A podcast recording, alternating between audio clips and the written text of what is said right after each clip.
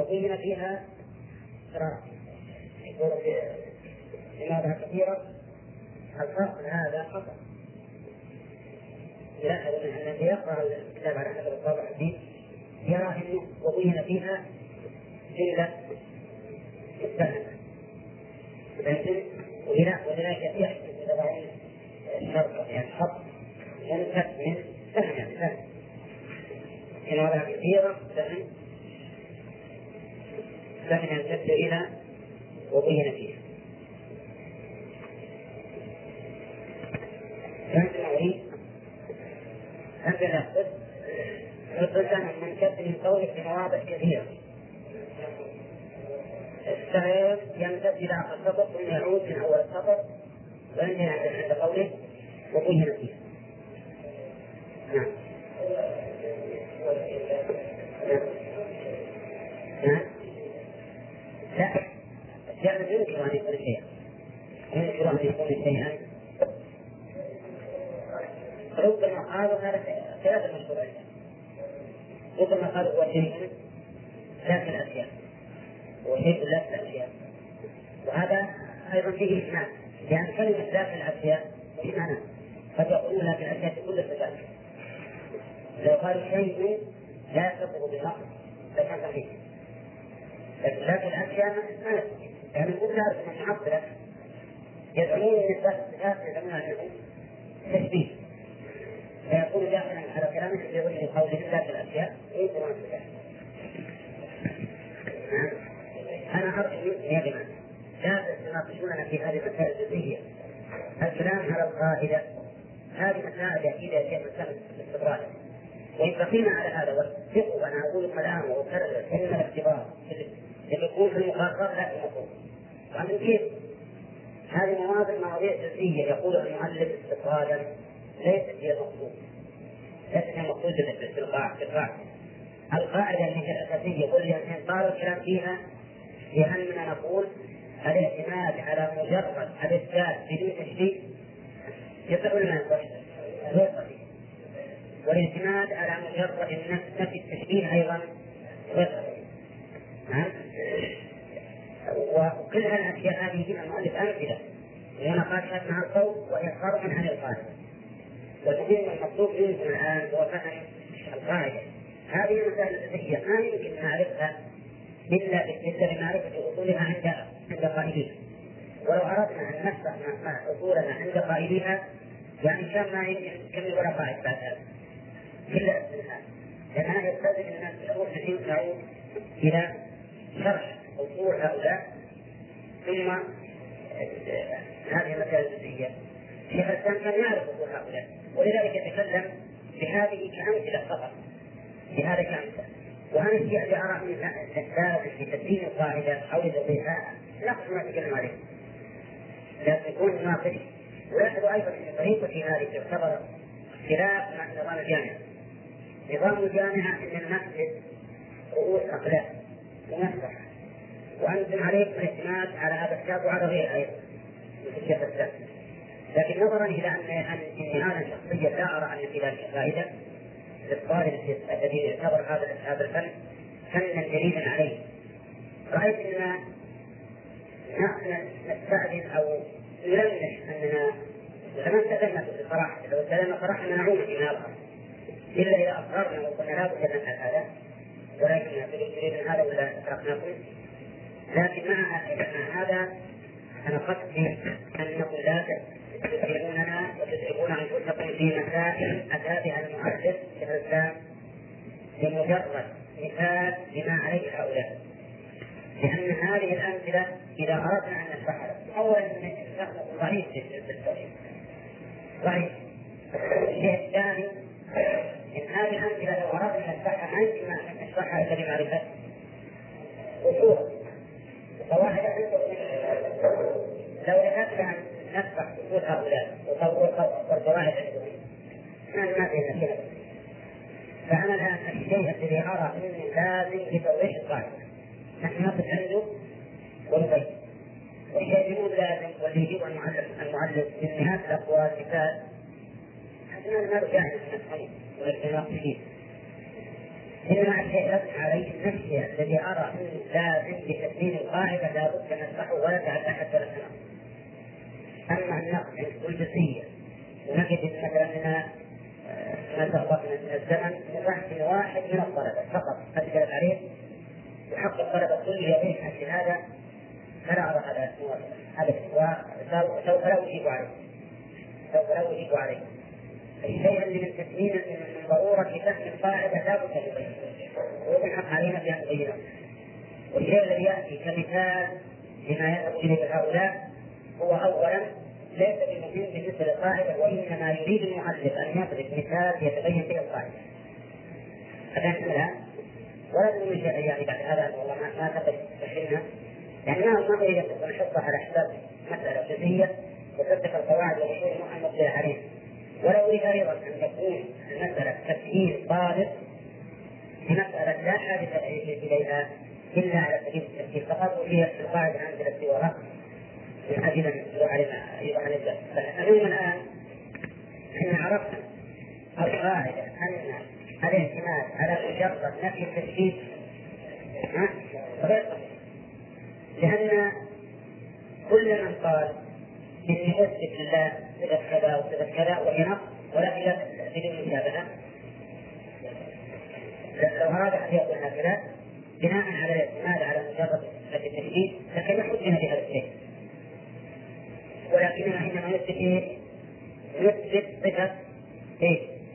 الكمال على وجه ليس بالتشكيل صفة الكمال على وجه ليس بالتشكيل والمؤلف بين أن الاشتراك في أصل المعنى لا يعد تشبيه بل هو من لازم وجود الشيء من لازم وجود هذا الشيء أن يكون مشاركا للموجود الآخر في أصل الوجود. من لازم هذا الخالق أن تكون مشاركة لهذا المخلوق في أصل في إيش؟ في أصل الحياة. لو لم يكن اشتراك بينهما في أصل المعنى ما كان هناك حياة في الخالق. أليس كذلك؟ لكن هل يلزم من الاشتراك في هذا أصل المعنى أن يشترك فيما يخص كل واحد به؟ لا لا يجب أن يشترك. هذا هو المقصود. هذا هو المقصود بس. وكل ما ذكر المؤلف من هذا التكرار ما هو إلا على سبيل إيه؟ على سبيل التمثيل فقط. على سبيل التمثيل فقط. نعم. طيب المؤلف وهذا الموضوع. ما فهم وفهما جيدا واعتبره لا يفهم عامة الشبهات ان كتب له غلط كثير من الاشياء في هذا المقام. وقد بسط هذا في مواضع كثيرة وبين فيها. وبين فيها أن القدر المشترك الكلي لا يوجد في الخارج إلا معينا مقيدا. وهذا أيضا تقدمنا مثلا عليه إن المشترك الكلي لا يوجد في الخارج. وإنما يوجد في الذهن. وإنما يوجد في الذهن. مثلا نحن أنا وأنت نحيا يتصور الإنسان ان هناك حياه شاملة. تجمعنا جميعا. تجمعنا جميعا. هذه الحياة الشاملة هذا التكليف هل هي موجودة في الخارج؟ لأنها هناك ملكات لأنها تنفيذ يشق على الناس جميعا؟ لا. لكنها يتصورها الذهن ويفرضها وهي ليست موجودة في الخارج. ما يمكن توجد في الخارج إلا كما قال المعلم إلا على وجه معين. مقيد فمثلا الإنسان الواحد منها توجد هذا الخارج في هذا في هذا الواحد. ولهذا يقول المشترك الكل لا يوجد في الخارج إلا معينا مقيدا. معينا كحياة فلان. مقيدا بما يختص به. كحياة المخلوق تناسبه وحياة الخالق تناسبه أما يوجد قدر مشترك كلي وهو اسم الحياة يوجد في الخارج. فهذا شيء لا كلنا مثل الإنسان. الإنسان يقول وكلنا فينا معنى الإنسانية. هل الإنسانية شيء موجود في الخارج؟ يشار إليه ويسمع إرادة. ولكن الشخص منا يوجد الإنسانية فيه. ولا لا؟ إنسانية معينة مقيدة. لأن إنسانية هذا الإنسان هذا الإنسان الآخر قد يكون هذا الشخص أخذ من الإنسانية بالكمال والثاني أخذ من الإنسانية بالنقص وصار مثل البهيمة. هذه من القواعد من القواعد التي هي فرع من القاعدة الأولى. القدر المشترك الكلي الكل الذي يجمع أشياء لا يوجد في الخارج إلا معينا مقيدا المثال كالحياة كالحياة الحياة قدر مشترك كل يشترك فيه؟ كل حي يشترك فيه كل حي هذا القدر المشترك الذي هو الحياة هل هو موجود في الخارج وكلمة الخارج يعني مشاهد المسموع؟ ها؟ لا لكنه يوجد في الخارج إذا كان معينا مقيدا إذا كان معين مقيد مثل واحد شخص حي. هذا فيه الحياة فيها الحياة الكلية المشتركة لكنها على وجه التعيين وعلى وجه التقييد. التعيين يعني فلان. والتقييد يعني أن حياته تخصه نعم. طيب. وأن وأن معنى اشتراك الموجودات في أمر من الأمور هو تشابهها من ذلك الوجه صح أو لا؟ يا جماعة صحيح؟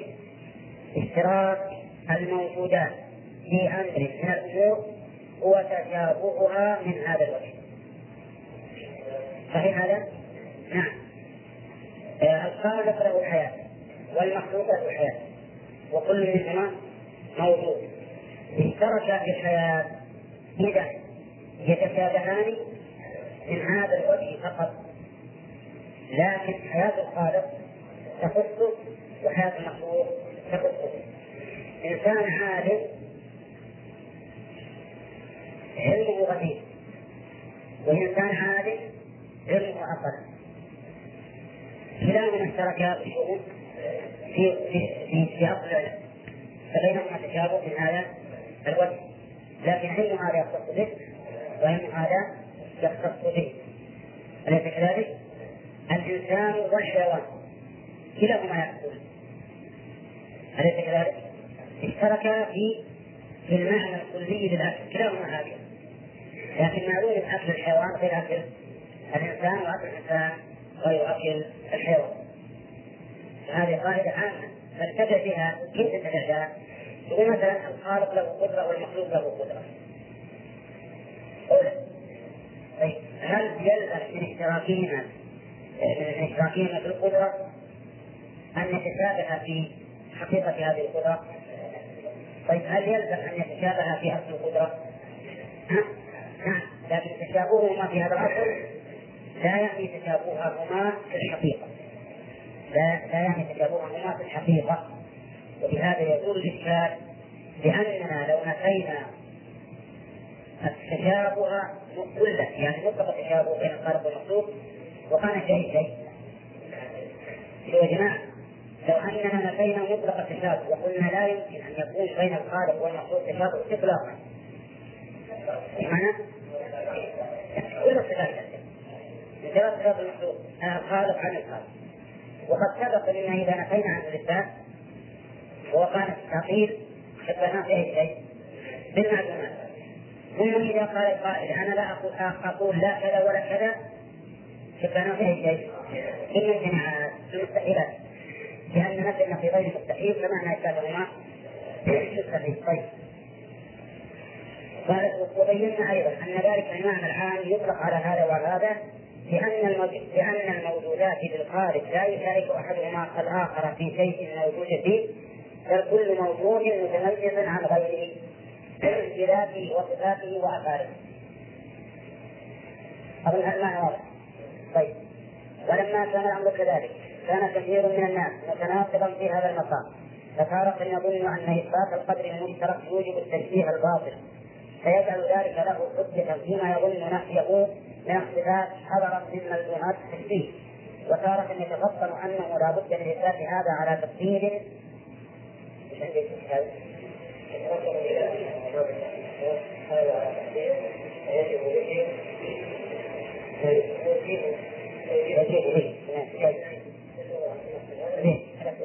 وتارة يتفصل أنه لا بد من إثبات هذا على تقدير. يعني على تقدير من التقديرات هذا المعنى. يعني على تقدير ما فيجيب به فيما يثبته من الصفات لمن احتج به من النفاق يعني مثلا لنقول الاستواء على العرش الاستواء على العرش معناه الافتقار والعلو عليه. بعض الناس يظن أن اثبات الاستواء للخالق وللمخلوق في قوله تستوى على ظهوره يتضمن إيه؟ التشكيك لأنهما اشتركا في أصل معنى الاستواء. فيظن أن ذلك التشكيك وينفيه وتارة يتفطن لا بد من قدر المشترك. ولكن هذا قدر المشترك لا يجب التشبيه فيثبت ويجيب به من يجيب به بناء على أنه يقتضي التشبيه. بناء على أنه يقتضي التشبيه. والحاصل أن الذي يجب أن نعرفه نحن ونبني اعتقادنا عليه أنه لا بد من الاشتراك في المعنى الكلي. وأن الاشتراك في المعنى الكلي لا يمكن أن يوجد في الخارج. أن المعنى الكلي هذا الاشتراك فيه لا يمكن أن يوجد في الخارج. فاثباتنا الاشتراك في المعنى الكلي لا لا يعني التشبيه انه ليس موجودا في الخارج. لأن هذا المعنى الكلي لا يوجد في الخارج إلا معينا مقيدا. إلا معينا مقيدا. معينا بما اتصف به مقيدا بما يختص به. كما مر علينا قريبا وعلى هذا فلا يمكن إذا أثبتنا أن لله قدرة وللمخلوق قدرة لا يمكن أن نقول ذلك تشبيه لأن ضروري أن نثبت هذا. وقعت الشبهة في أن وجود الله هل هو عين معيته أو زائد على معيته الله سبحانه وتعالى ذات مقدسة قائمة قائمة بنفسه لولا إذا قلت وجود الله هل وجوده هو نفسه؟ ولا أمر زائد على نفسه؟ ها؟ هذا هو الذي اختلف فيه وفي الحقيقة أن هذا الاختلاف احتمال أن يكون أمرا جدليا فقط. لأن ما دمنا أثبتنا أنه إله فلا بد أن يثبت أنه موجود وإذا أثبتنا أنه موجود فلا بد فيه من الوجود ولا لا؟ إذ لا يوصف الشيء بأنه موجود إلا حيث تحقق الوجود إذا لم يتحقق وجوده كيف يكون موجودا؟ ولكن مع ذلك نقول إن الوجود صفة زائد صفة زائدة على الذات لكنها لا تدل للذات الموجودة عندما أقول لك دعنا نضرب هذا المثل بالضبط هذا يبين نحن لكن نتكلم على ما نشاء عندما أقول وجودي أنا هل وجودي هو؟ نفس ذاتي. ولا شيء زاد عليه؟ شيء زاد عليه لأنه صفة. لأنه صفة. لكنه في الحقيقة صفة لازمة إذ مجرد كوني إنسانا وأوجدت في هذا في هذا الوجود وشرف ما عندي الحال لازم الوجود مجرد خروجي لهذا الكون معناه أنني وجدت. فالوجود اذا لازم الوجود اذا لازم كون يبحث هل هو عين ماهية هل هو أمر زائد عن ماهيته هذا الحقيقة جدل محض الآن وجودي صحيح ليس هو هذا الجسم المكون من لحم وعظم ودم وعصب لا. ما في شك إنه أو ليس هي على الوصف لكنه لازم لهذا. ما دام أمامكم الآن شخص قائم فلا بد أن يكون موجودا ولا بد أن يكون صفته الوجود فقل فالبحث في هذا الأمور هو من الأمور الجدلية المحضة وش اللي يعني وش اللي ينفعنا مثلا إذا أخذنا أعمارنا وافكارنا في مثل هذا البحث؟ وش؟ شيء موجود من ضرورة الموجود أن يكون له وجود وشيء بدل ما نكتب مثلا ثلاث صفحات أربع صفحات على هذه الكلمة نقول كل موجود فلا بد أن يكون الوجود صفة. ولا لا؟ فكذلك أيضا هل له وجود نقول بالإشباه اللفظي أو الجواب أو التشكيل؟ هذه مرت علينا أيضا. المشترك ما لا. المشترك اللفظي الاشتراك اللفظي هو نعم اتفق لفظه واختلف معه. مثل العين بالنسبة للعين الباطلة بالنسبة للماء النافع. نعم. طيب. المتواطي ما اتفق لفظه ومعناه. المشكك ما اتفق في أصله واختلف في وقته اتفق في أصله واختلف في وقته يعني في اشتراك وفي آه وفي توافق. في اشتراك وفي توافق. ولهذا سمي بعض الناس مشكك مشكك وقد تقدم أن المؤلف نقلنا نحن ولا ما ذكروا ذلك ذكروا بالحموية. أن المؤلف يرى أنه من المتواطئ ولكنه نوع خاص منه نظرا إلى أن العبرة بالأصل لا بالوصف نظرا إلى أن العبرة بالأصل لا بالوصف فمثلا المعية تقال لله وتقال لغيره. يقال إن الله معنا ويقال فلان معنا هل المعية هنا من باب المشترك؟ يعني كلمة مع أطلقت على معية لله وهي مستقلة ومعية المخلوق مستقلة ولا هي من المتواطئ لأن كلها بمعنى المواحد أو باب المشكك لأنها اتفقت في أصل المعنى المصاحبة لكن تختلف بالإضافة كمعية الخالق وليست كمعية المخلوق. وعلى هذا نكون نشكك يعني أنها تشكك الإنسان. هل من المتواطئ أو من المشترك؟ فلذلك نقول إن الصحيح أنها من المتواطئ كلمة الوجود الآن. الله له وجود. البقاء الله له وجود والإنسان له وجود فكلمة الوجود. مقولة للخالق الذهب والمخلوق يطلق فيها الخالق والمخلوق هل في هل في هذا اللفظ وجود مشترك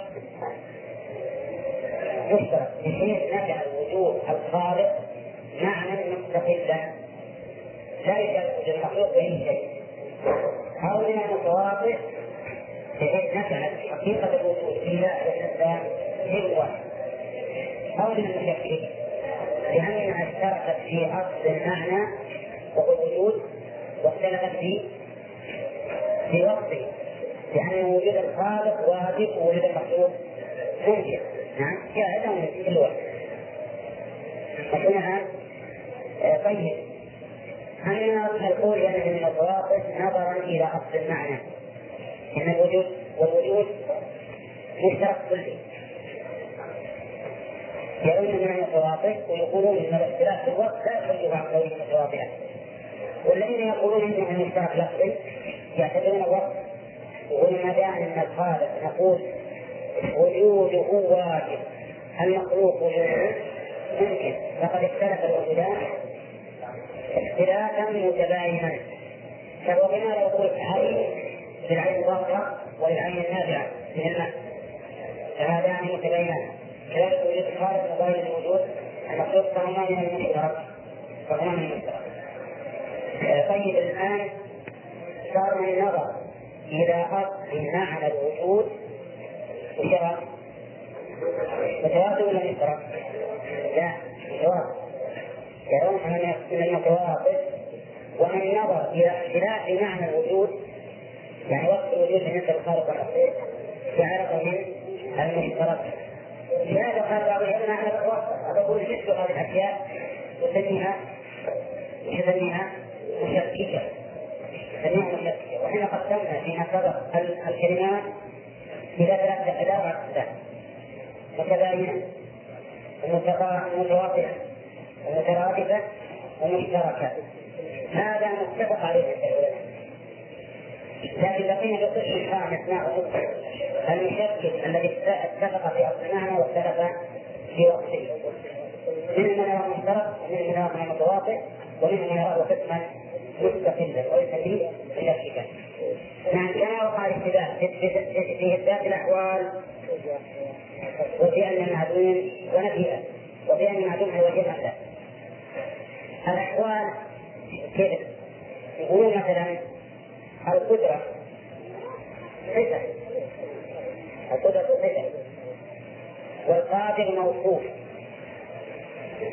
الذين ينكرون الصفات يثبتون الأحوال. بعضهم يثبت الأحوال. يقول ما أقول إن الله قادر بمعنى أن له قدرة؟ فاثبت الصفة. ولكني أقول قادر حاله القدرة. حاله القدره ولا أقول صفته القدره يعني معنى قادر ذو قدرة ولكن ليس له قدرة وطبعا هذا الكلام غير صحيح يعني إذا ذو قدرة أو حاله قدرة إيش معنى هذا؟ هل له قدرة ولا لا؟ ها؟ نعم هل له قدرة ولهذا يقولون إن الأحوال من الأمور التي لا حقيقة لها. مما يقال ولا حقيقة تحته تبدو إلى الأذهان والأفهام الكسب عند الأشعري والحال عند الهاشمي وفقرة المصائب. هذه ثلاث أشياء كل واحدة على طائفة وما الحقيقة.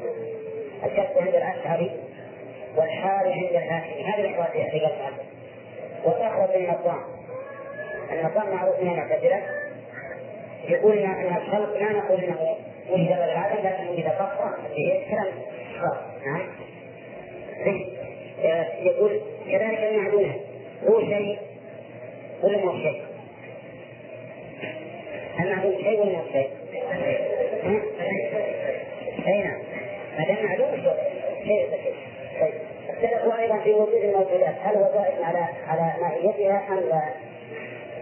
والصحيح أن وجود الموجودات هو ولكن لا بد لكل موجود من الاتصاف به وإلا لما صح أن نقول إنه موجود. أن في حقيقة الشيء لأن الماهية هي التي يعبر عنها دماغ نعم.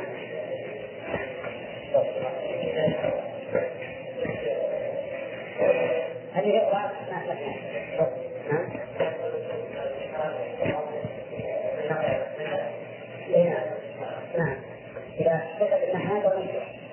والنظر إلى أصل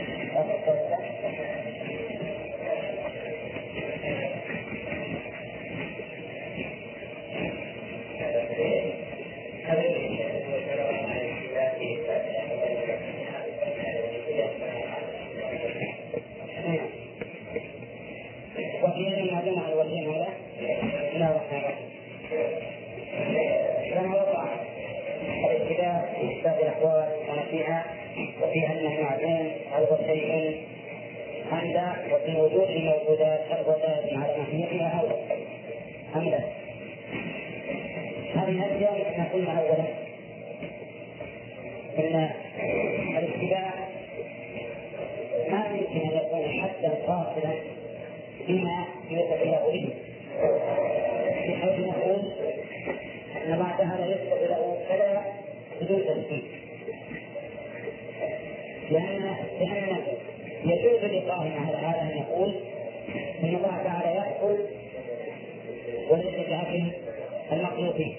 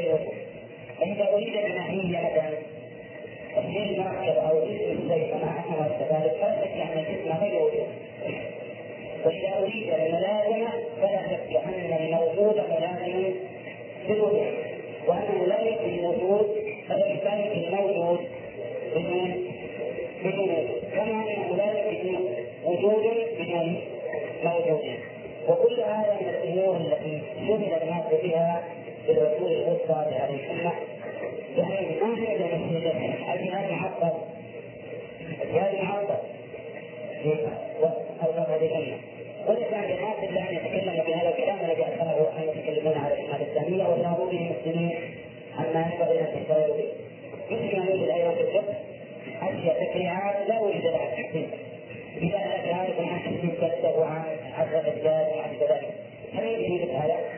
ها؟ فحاصل هذه من سلك الناس فيه وهو لا فائده فيه.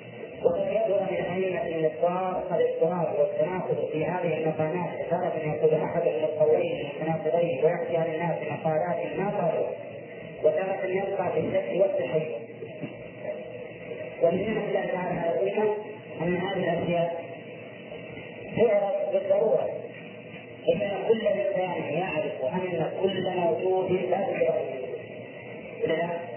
وأن الشيء معدوم وأن المعدوم ليس ليس بشيء المعدوم إلا إن قلت هذا شيء معدوم وأثبت به بهذا المعنى. ولذلك من نظر إلى مثل هذا التعريف قال إنه شيء ومن نظر إلى أن المعدوم غير موجود ليس بشيء. وعلى كل حال هذه كلها مثل قال المحدث فيها كلام بدون فهم وقد اتفقنا من الكلام في هذه المقامات وما وقع من الاشتباه والغلط والحيرة فيها لأن الكلام والفلسفة ما لا تتبع له هذه الأمم المرتفعة وبينا وبينا أن الصواب نعم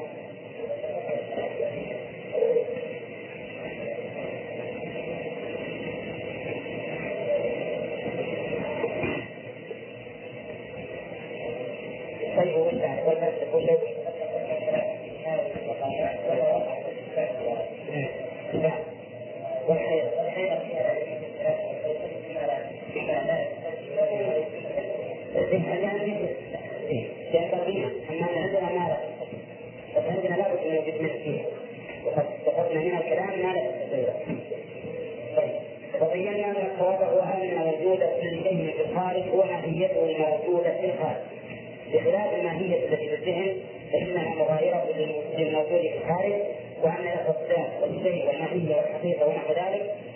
عبادات وهذه الالفاظ هي الله من عندك الفاظ كلها متواضعه إيه وهذا التاريخ. الفاظ كلها متواضعه نعم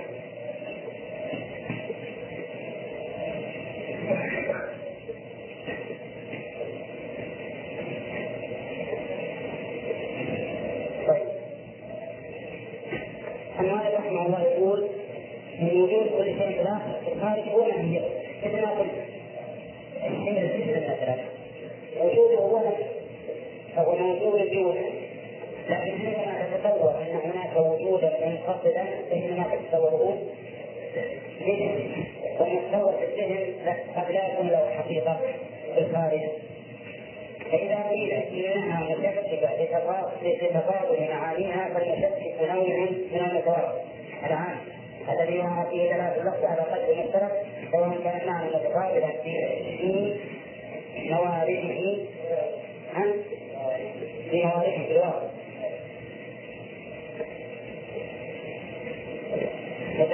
في موارده أو متنازلة وهذا يعتبر كلمات عليه وبينا أن الكلمات تنقسم باعتبار هذا المعنى واللفظ إلى أربعة أقسام نعم.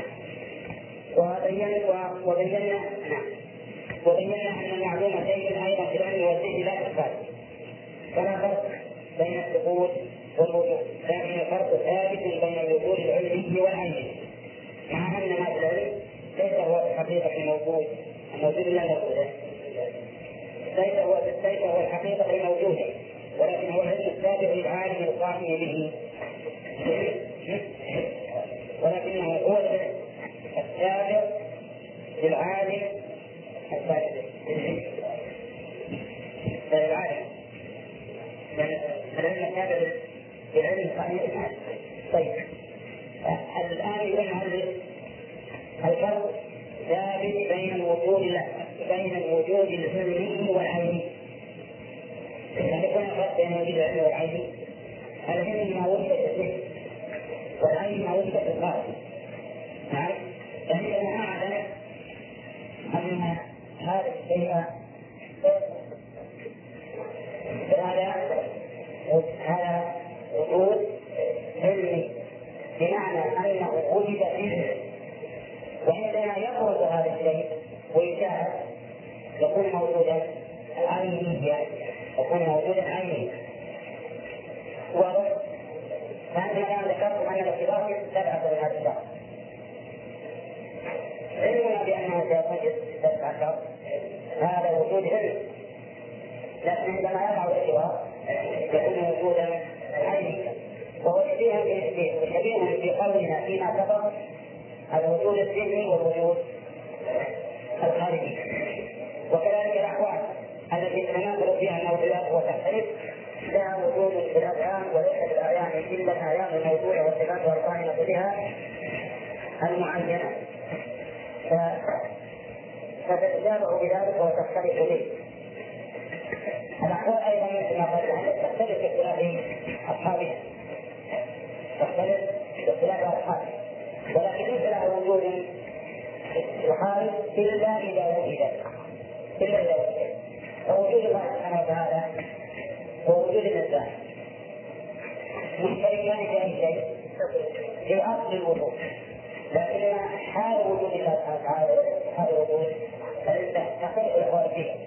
فالإنسان يقال هل الوجود يقال بالاشتراك أو يقال بالتوافق أو يسمى مشتركا أما هذا الذكر عن العلماء اختلفوا فيه وأن الصحيح أنها نوع من المتواضع لكنها تختص بكل واحد في كل محل بها تختص وأما هذه الجمله المختصره فان المقصود بها التنبيه على جمل مختصره جامعه من فهمها علم قدرها فيها واثبتها له الهدى وإن كان الهدى كتاب الضلال ثم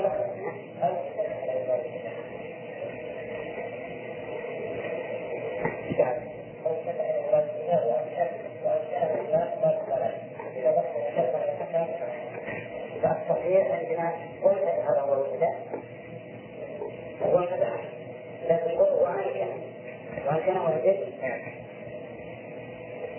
صحيح وعن كان عندنا وعن كان وعن كان غير.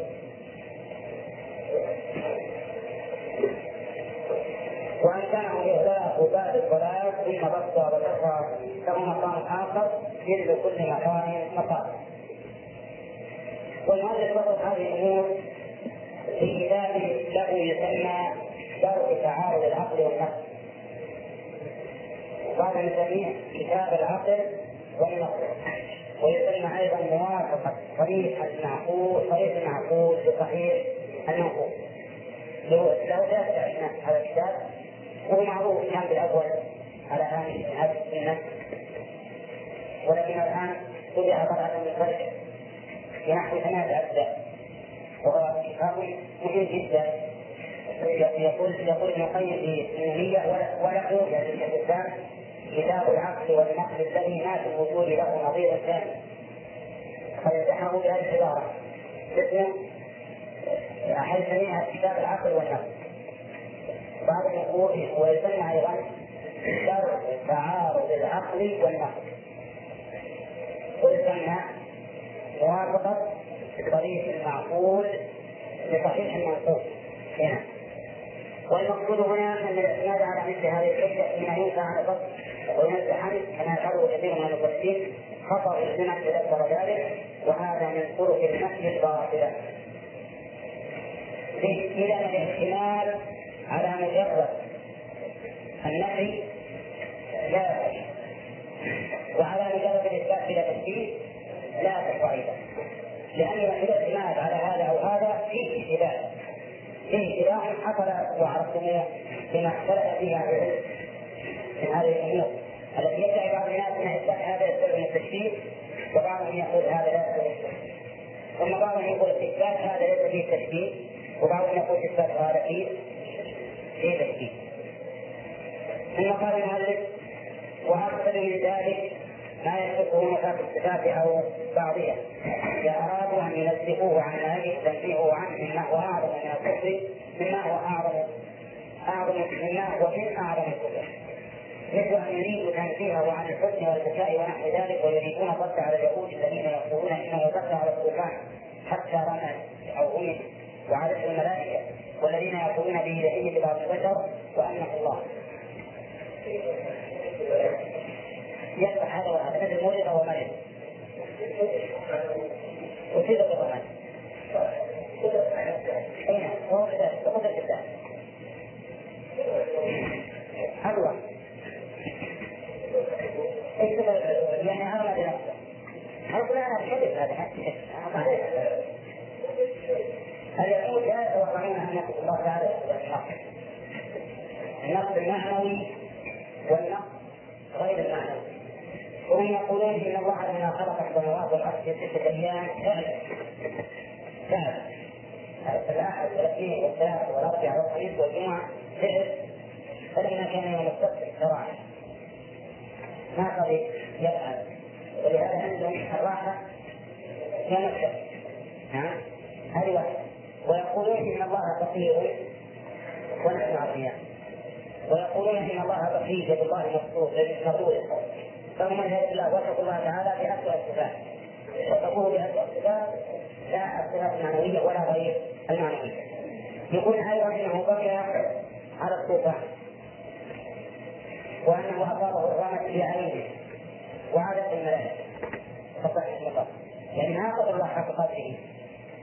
وكذلك الذين يأتون بإلهية بعض البشر وعنه الله إذا أراد نفاق الصفات أن ينزهوه عما يجب من هذه الأمور يقول فإن كثيرا من الناس يحتج على هؤلاء بنفي التسليم والتحيز ونحو ذلك ويقولون لو اتصف بهذه المخالف والآفات لكان جسما أو متحيزا وذلك ممتنع يقول اليهود لو أننا وصفناه بأنه يبكي لكان جسما. هل هذا؟ هل يمكن أن يرد على اليهود في مثل هذا.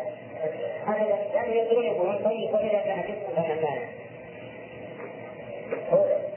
يقول هذا وحينئذ يثبتون أن الله تعالى يكفي فالنفي نفي هذه الاشياء هذه النقائص العظيمه بهذا الامر الذي ليس بنقص وفيه تفصيل هذا خطا وبسلوكهم مثل هذه الطريق استظهر عليهم هؤلاء الملاحده في الاسماء والصفات فان هذه الطريق لا طريقة لا يخرج المقصود في وجه استغر عليهم معنى استغر عليهم؟ أي استعلوا ومنه قوله تعالى ليظهره على الدين كله أي ليعليه الوجوه نعم.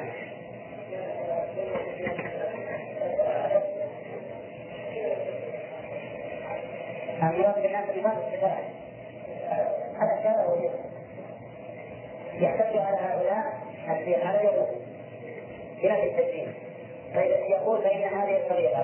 المقصود أحدها أن الله وصف أن أن وصف الله بهذه النقائص. هذه يمكن أن نقول عنوان البحث؟ عنوان البحث. سلك بعض النقاط والرد على اليهود مسلكا وهو أن وصف الله بما ذكره يقول يستلزم أن يكون جسما والجسم من فهل هذا المسلك صحيح؟ يجب أن أن نجعل عنوان هذا البحث هو فيما وصفه به اليهود يستلزم أن يكون جسما أو متحيزا وهذا ممكن يقول هل هذا المقصد بسيط ولا بسيط؟ هو الاستثناء الآن العنوان الذي يختلف هو أن يقال إن بعض النقاط اختلفوا في ردهم على اليهود الذين وصف الله بأنه بدع على الطوفان ونحو هذا. اختلفوا في الرد عليهم بأن قالوا لو كان كذلك لكان جسما أو متحيزا فهل هذا النقل صحيح أو ليس صحيح؟ طيب ليس صحيح. وتدري وجوه. لوجوه. أحدها أن وصف الله تعالى بهذه النقائص والآفات أظهر العقل والدين من نفي التحيز.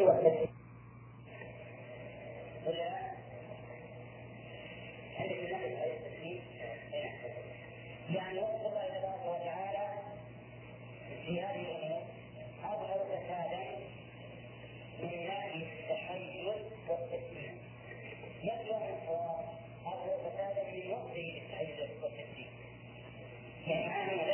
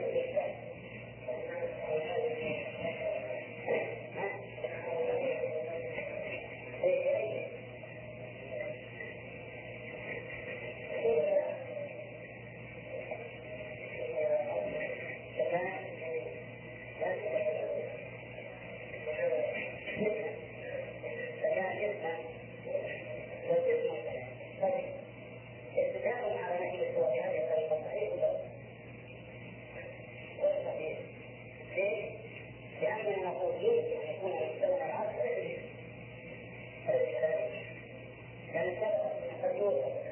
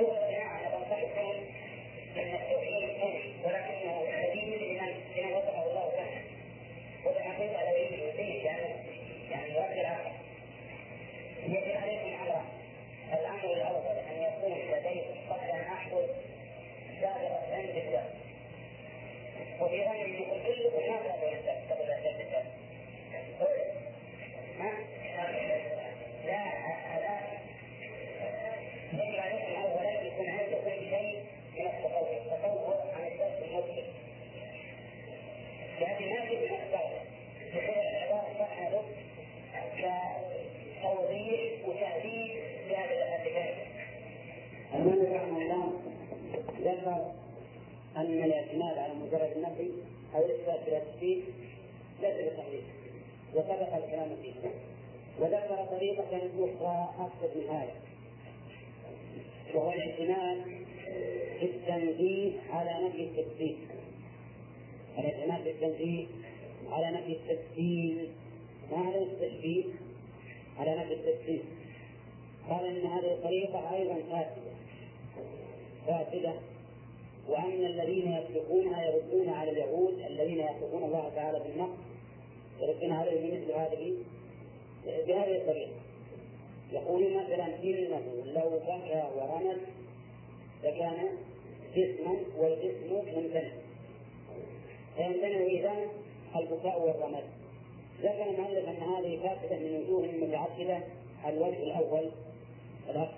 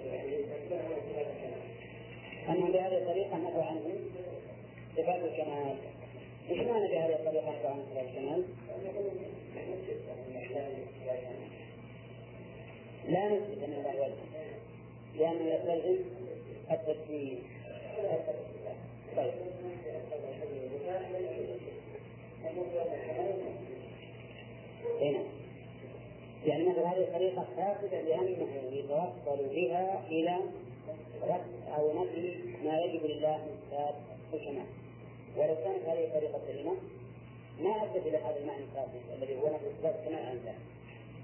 بس. كان بمعنى يقول الآن؟ طيب. آه نقرأ الآن. الرابع أن سالكي هذه الطريقة متناقضين فكل من أثبت شيئا منهم ألزمه الآخر بما بما يوافقه فيه من الإثبات كما أن كل من نفى شيئا منهم ألزمه الآخر بما يوافقه فيه من النفي مثال ذلك فمثبتة الصفات كالحياة والعلم والقدرة والكلام والسمع والبصر إذا قالت لهم المخاطب فالمعتزلة فهذا تكفير لأن هذه الصفات أعراض والعرض لا يكون إلا بجسم أو لأننا لا نعرف موصوفا بالصفات إلا جسما قال لهم الجسم وأنتم قد قلتم إنه حي عليم قدير وقلتم ليس بجسم. وأنتم لا تعلمون موجودا حيا عالما قادرا إلا جسما فإذا تستثنون على خلاف ما علمتم فكذلك نحن واضح أظن طيب يقول الوجه الرابع أن ثالث هذه الطريقة وش الطريقة اللي عندنا الآن؟ الاعتماد فيما يوصف الله به أو ينفع عنه على إيش؟ على التكفير الاعتماد عليها يقول هذا هؤلاء الذين اعتمدوا عليها متناقضون. متناقضون. وجه التناقض كما قال المؤلف كل من أثبت شيئا منهم ألزمه الآخر بما يوافقه فيه من الاثبات وكل من نفى شيئا منهم ألزمه الآخر بما يوافقه فيه من النفي المثال عندنا مثلا مثبتة الصفات كالحياة والعلم والقدرة والكلام والسمع والبصر. كم يريد؟ يعني وغيرها من أنواع الصفات. إذا قال لهم النفاة كالمعتزلة هذا تكفير هذا أي إثبات هذه الصفات تكفير. لأن هذه الصفات لها أعراض والعرض لا يكون إلا بجسم. يعني يقولون مثلا العلم والقدرة والكلام الآخر هذه أعراض يعني معاني ما تكون إلا بالجسم إذ لا حياة إلا بالحلم ولا قدرة إلا بالقادر وهكذا. أو يقول أيضا لأننا لا نعرف موصوفا بالصفات إلا به. يعني لهم في لهم استلزام هذا الإثبات للتكفير لهم طريقان تارة يقولون هذه أعراض والعرض لا يقوم إلا بالتكفير وتارة يقولون لا نعرف موصوفا بالصفات إلا جسما. وقد مر علينا قبل. ومن ذلك بيان أن هذا القول ليس بصحيح. إذ أننا نرى ما يوصف بالصفات وليس بجسم. نعم. لكن نحن نوافق نتنزل معهم لنحاكمهم قالت لهم المثبتة من المثبتة؟ مثبتة هذه الصفات أنتم قد قلتم إنه حي عليم قدير وقلتم ليس بجسم وأنتم لا تعلمون موجودا حيا عالما قادرا إلا جسما كذا بالله وأيضا الحياة والعلم والقدرة أعراض والأعراض لا تكون إلا بجسم فقد تناقض أليس كذلك؟ هذا تناقض فقد أثبتموه على خلاف ما علمتم إذا أثبتموه يعني أثبتم هذه الصفات وأنتم تعلمون أنه لا تصف بها إلا ما هو جسم. فأثبتموها وقلتم ليس بجسم. أثبتم الأمر على خلاف ما علمتم فكذلك نحن. طيب جوابناه وقالوا لهم أنتم أثبتم حيا عالما قادرا. ولا حياة ولا بلا حياة ولا علم ولا قدرة وهذا تناقض يعلم بضرورة العقل. طيب. فأيضا قالوا لهم المثبتة لهؤلاء المعتزلة أنتم تقولون إن الله حي بلا حياة. وعليم بلا علم وقدير بلا قدرة. وهل هذا يمكن؟ من هذا يقول هذا تناقض يعلم بضرورة العقل إذ كيف تقول هذا حي وما في الحياة؟ أو هذا قدير وما في قدرة؟ أو هذا عليم وما فيه لو أنك قلت للصبي الذي خرج من بطنه من بطن أمه الآن هذا عليم يعرف الفقه ويعرف التدمرية ويعرف الصحوية ويعرف يصح ما كذلك أيضا لو تقول الإنسان ميت؟ هذا حي وما في حياة ما صح. فكيف تقولون إن الله حي لكن بلا حياة؟ عليم لكن بلا علم. قدير لكن بلا قدرة. هذا ما غير معقول. لأن كلمة قدير اسم مشتق منين؟ من القدرة وعليم اسم مشتق من العلم. وكذلك الحي اسم من الحياة. فعلى هذا نقول هذا أيضا تناقض طيب هذا أربعة وجوه قالت الوجوه الآن الاعتماد على نفي التسليم. الوجوه التي تدل على بطلان هذا الاعتماد كم؟ أربعة. قال إن هؤلاء المثبتون إذا قالوا لمن أثبت أنه يرضى ويغضب ويحب ويبغض أو من أو أو من وصفه بالاستواء والنزول والإتيان والمجيء أو بالوجه واليد ونحو ذلك إذا قالوا هذا يقبل التسليم لأننا لا نعرف ما يوصف بذلك إلا ما هو جسم قالت لهم المثبتة إلى آخره. الآن في كلام المؤلف رحمه الله؟ الأول النزاع بين المعتزلة ومن والأشاعرة. بين المعتزلة والأشاعرة الله قال يثبت كالحياة والعلم والقدرة والكلام. والسمع والبصر ما بقي إلا وحده لعل المؤلف إما أنه نفس يعني عنها أو سقطت من النساء. وهي الإرادة يدعى هذا النزاع الآن بين أهل السنة والجماعة المثبت إثباتا كاملا وبين الأشعرية هؤلاء المثبتون لكم من صفة؟ لا. ثم هؤلاء المثبتون لا. الصفات سبع المثبتون للصفات السبع إذا قالوا لمن أثبت أنه يرضى ويغضب ويحب ويبغض أو من وصفه بالاستواء والنزول واللسان والمجيء أو بالوجه والذي ونحو ذلك إذا قالوا هذا يقتضي التسليم لأننا لا نعرف ما يوصف بذلك إلا نحو جسم قالت لهم المثبتة بأي شيء لجميع الصفات أهل السنة. فأنتم قد وصفتموه بالحياة والعلم. والقدرة والسمع والبصر والكلام وهذا هكذا فإذا كان هذا لا يوصف به إلا الجسم فالآخر كذلك. وإن أمكن أن يوصف به أن يوصف أحدهما وإن أمكن أن يوصف بأحدهما ما ليس بجسم فالآخر كذلك. فالتفريق بينهما تفريق بين المتنازلين. واضح يا جماعة؟ نعم هذا تقدم لنا. هذا فقد تقدم لنا تقدم في أول الكتاب والكتاب كما قلنا سابقا فيه تكرار وفي الحقيقة يحتاج إلى أحد ينقشه ويحدث الشيء المقرر فيه لا يحدث لأنه قد يظن الطالب لا سيما إذا كان الطالب ما فهم الكتاب حتى فهم يظن أن هذا الكلام غير الكلام الأول. إذا قال واحد ما عنده ما حدث هذا العلم حفظا كاملا يظن هذا غير الأول والحقيقة هو الأول. بس هو تسهيل على أوجه متعددة فقط ولا المعنى واحد. الحاصل يا جماعة أننا نقول لهؤلاء المثبتة الذين يثبتون بعض الصفات وينكرون البعض نقول لكم أنتم متناقضون. لأنه يلزمكم فيما نفيتموه يلزمكم فيما حدثتموه نعم. ولهذا لما كان الرد على من وصف الله تعالى بالمقاصد في هذه الطريقة طريقا فاسدا لم يسبقه أحد من السلف والأئمة فلم ينطق أحد منهم في حق الله بالجسم لا نفس ولا إثبات ولا بالجوهر والتحيز ونحو ذلك لأنها عبارات مجملة لا تحق حقا ولا تفسر باطلا. وإنما إذا أرادوا نفي هذه المصالح عن الله السلف ينظروا إلى أن هذا يقتضي التكفير أو يقتضي التحيز. يقول لأن هذا نقص مثلا. عندما يقول اليهود يقولون إن الله رمد وبكى ونحو ذلك يقول إن الله منزه عن ذلك. لأنه يحفظ التكفير ولكن لأنه نقص والله تعالى منزه عن النقص أليس هكذا الموضوع؟ يقول إن السلف ما نطقوا بالجسم.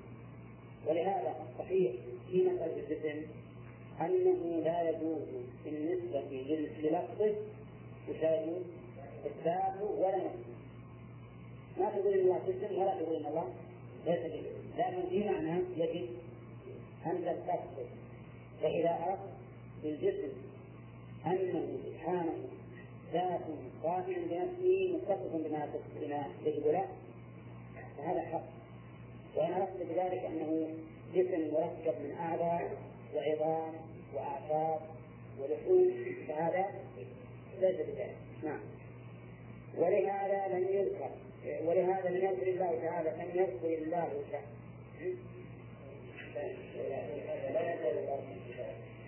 ولهذا لم يذكر أولى الله في كتابه فيما أنكره على اليهود وغيره من الكفار ما هو من هذا النوع؟ بل هذا هو من الكلام المبتدع الذي أنكره السلف. السلف ولا وأما في طرق في طريق الإثبات أو في طرق نعم نعم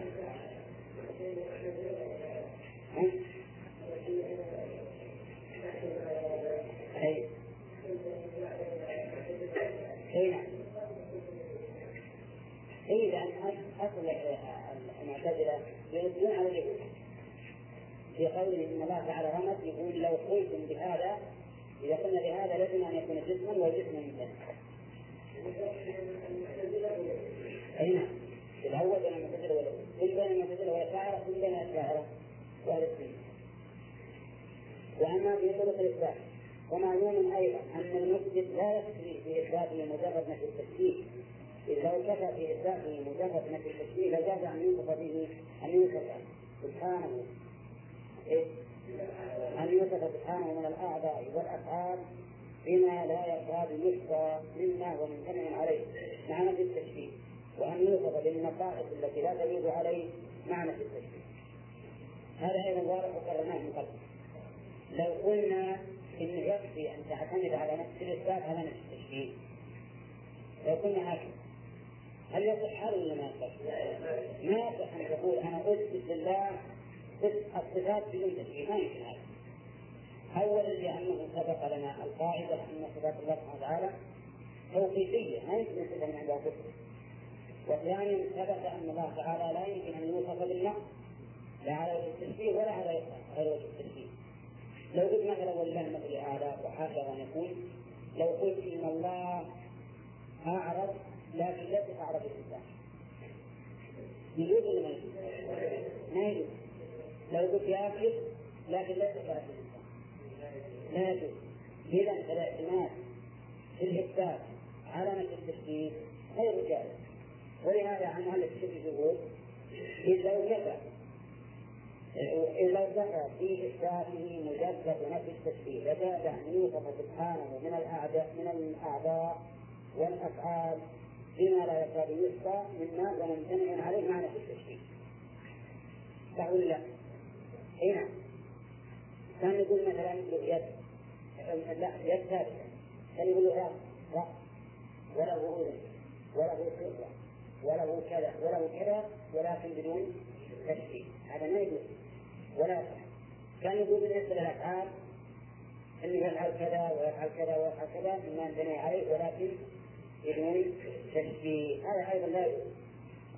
يقول كذلك أيضا وأن يوصف بالنقائص التي لا تجوز عليه معنى في كان مثلا إنه أعور لكن ليس كعور الإنسان. نعم. إنه اصم ولكن ليس كصم الإنسان. مثلا إذا لا يجوز أن نثبت له أن نعتمد في الإثبات على نفي التشبيه كما لو وصفه مقتل عليه بالبكاء والحزن والجوع والعطش مع نفي التشبيه يجوز هذا ولا لا؟ ما يجوز. وكما لو قال المبتل يأكل لا كأكل العباد ويشرب لا كشربه ويبكي ويحزن لا كبكائه ولا حزن كما يقال يضحك لا كضحكهم و إيه؟ ويفرح لا كفرحهم ويتكلم لا ككلامهم يضحك ويفرح ويتكلم يقال هكذا ولا ما يقال؟ يقال ليش؟ لأن الفرح والضحك والكلام صفات كمال صفات كمال ولهذا يقول الرسول عليه الصلاة والسلام الله واشد فرحا بتوبة أحدكم من أحدكم براحلته إلى آخر الحديث. ويقول يضحك الله إلى رجلين يقتل أحدهما الآخر كلاهما يقتل الجنة. نعم. ويقول لا يكلمهم الله ولا يدعو اليهم ولا يزكيهم. أننا نقول هذه الأمثلة يجوز لأن لها صفه لكن الاكل والنوم والشرب وما لا يجوز. لأن الله نفسه ولا جاز أن يقال له أعضاء كثيرة ذات أعضاء. كما قيل له وجه ذات وجوه يجوز أن نقول له وجه ذات وجوه يجوز. ولا جاز أن يقال نعم. ولا جاز أن يستاك أيديهم حتى يذكر المعدة والأمعاء والذكر وغير ذلك مما تعالى الله تعالى عنه. تعالى الله عما خلق لنا علوا كبيرا ولهذا قال بعض المشبهة خلوني عما شئتم وأعطوني من ذكر الحشر والفرق أعوذ بالله. يعني كل شيء يقول أعلمكم عن الله؟ أنا أعلمكم إلا أن أقدم اللحية والفرق يعني ما أقدر أقول إن الله لحية ولا أقدر إني أقول إن الله فرق والباقي كيف اللي يقول؟ أعلمكم بقدر الله. وهذا من الافتراء على الله على الله والجرأة على الله سبحانه وتعالى. والحاصل يا جماعة أن نقول الاعتماد بالإطلاق على التشبيه لا يجوز وهذا الذي ذكر المؤلف أمثلة فقط. نعم.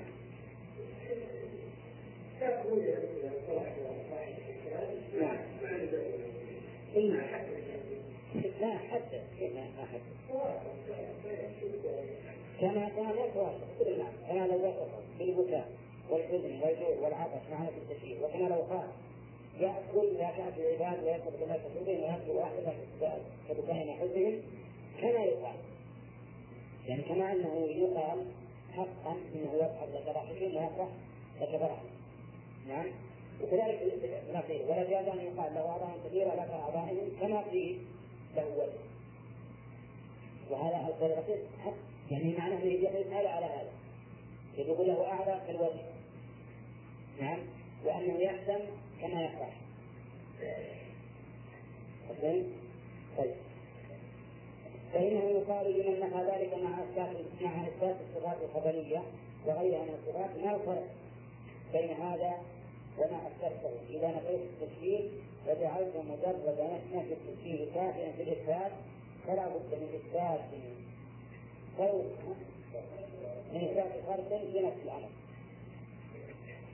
المهم المهم ان المؤلف فصل هذه القاعدة المهمه العظيمه وهي انه لا يكفي في صفات الله الاعتماد عليه على الإثبات بدون تشبيه ولا على مجرد نفي التشبيه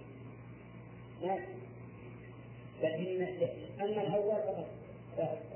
الأول اللي هو الاعتماد على مجرد نفي التشبيه فقد سبق بيان الاسلام لأنه ما من ما من أحد ينفي شيئا إلا ويدعي أنه تشبيه فلا يمكن الاعتماد عليه. كذلك الإثبات في التشبيه لو اعتمدنا عليه لقلنا أن كل إنسان يجوز أن يصف الله في كل وقت ويقول بلا تشبيه وهذا إمكان. فإذا فإذا قال العمدة في الفرق هو السمع كما جاء به السمع وصفته دون ما لم يجئ به السمع. أولا السمع هو خبر الصادق عما هو الأمر عليه بنفسه. كما أخبر به الصادق فهو حق من نفي أو إثبات. والخبر دليل على المخبر عنه. والدليل لا ينعكس فلا يلزم من عدمه عدم المدلول المدلول عليه؟ كما لم يرد به السمع يجوز أن يكون ثابتا في نفس الأمر وإن لم يرد به السمع إذا لم يكن نفاه ومعلوم أن السمع إلى آخره. إذا قال القائل أنا أعتمد في ذلك على السمع. أعتمد في ذلك على السمع. قيل له أولا يعني ما مثل البدع من السناد الأول؟ أولا السمع هو خبر الصادق عما هو الأمر عليه بنفسه السمع الذي قبوله هو خبر الصادق عما هو عليه الأمر في نفس الأمر. في نفسه أي في نفس الأمر. مثل الذي أخبر الله عن نفسه أن له وجها فهذا خبر صادق عما هو الأمر عليه في نفس الأمر. الأمر الواقع أن الله تعالى له وجه. أن الله له وجه. أخبر الله به عن نفسه فهو خبر. ولكن الاعتماد على الخبر في هذا الأمر في الحقيقة مصادرة بأن ما يكفي أن تقول هذا الكلام لأنك لو اعتمدت على مجرد سمع ما استطعت أن تنفي عن الله الأكل. اللهم إلا إلا إذا قلنا وهو يطعم ولا لكن ما تستطيع أن تنفي أن الله له أمعاء أن الله له أمعاء ما في ما في القرآن ولا في السنة نفي الأمعاء عن الله. ما في القرآن ولا في السنة نفي الأذن عن الله. ما في القرآن ولا في السنة نفي السر عن الله. ولا لا؟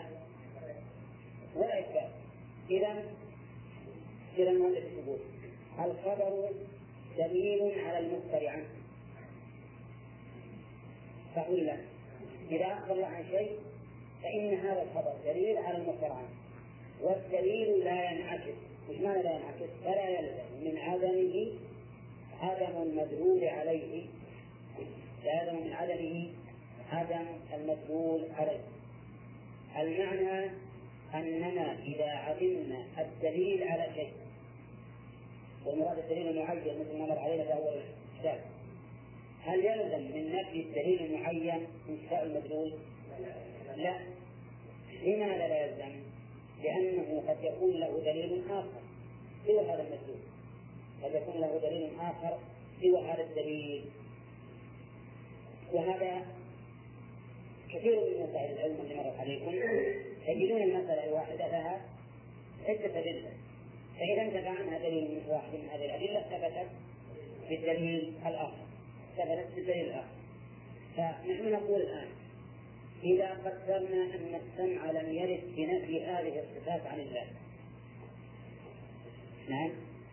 هو المالك الآن بيركز في الرد على من يقول أنا أعتمد على السمع وأنا أثبته وأثبته وأنا نفاه نفيته فالسمع الآن ما ورد أنه نفى عن الله هذه الصفات التي أنكرناها عليه. مثل؟ الحزن والبكاء. والرمى وكذلك أيضا التعب لكن التعب موجود في القرآن نعم الأمعاء الأذن هذه ما ورد لكن هل نقول لما لم يرد نفيها لا تكون من نفيها؟ لما لم يرد النفي يجب أن لا تكون من نفي عن الله؟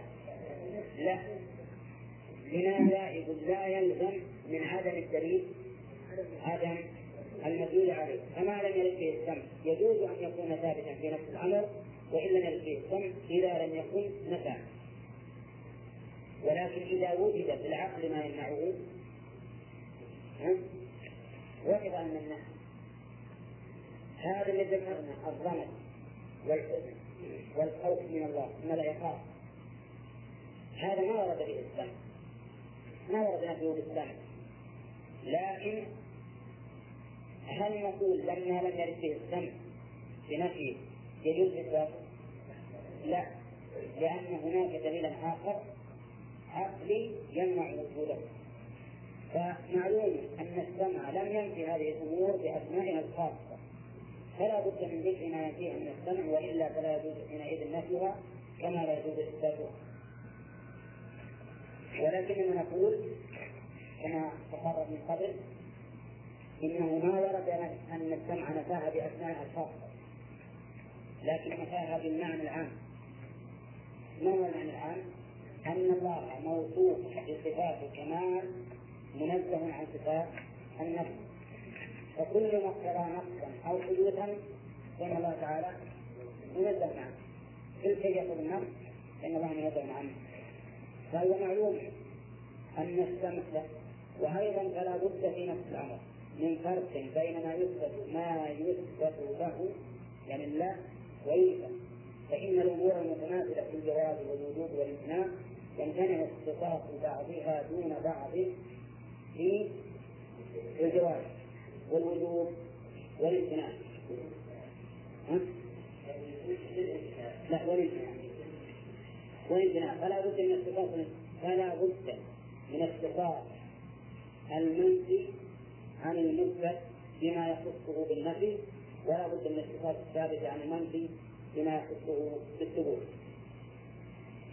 آه، كما قال المؤلف لابد من فرق بين ما يثبت له وما يفعل لا بد أن نفرق وإلا وقعنا في حيرة.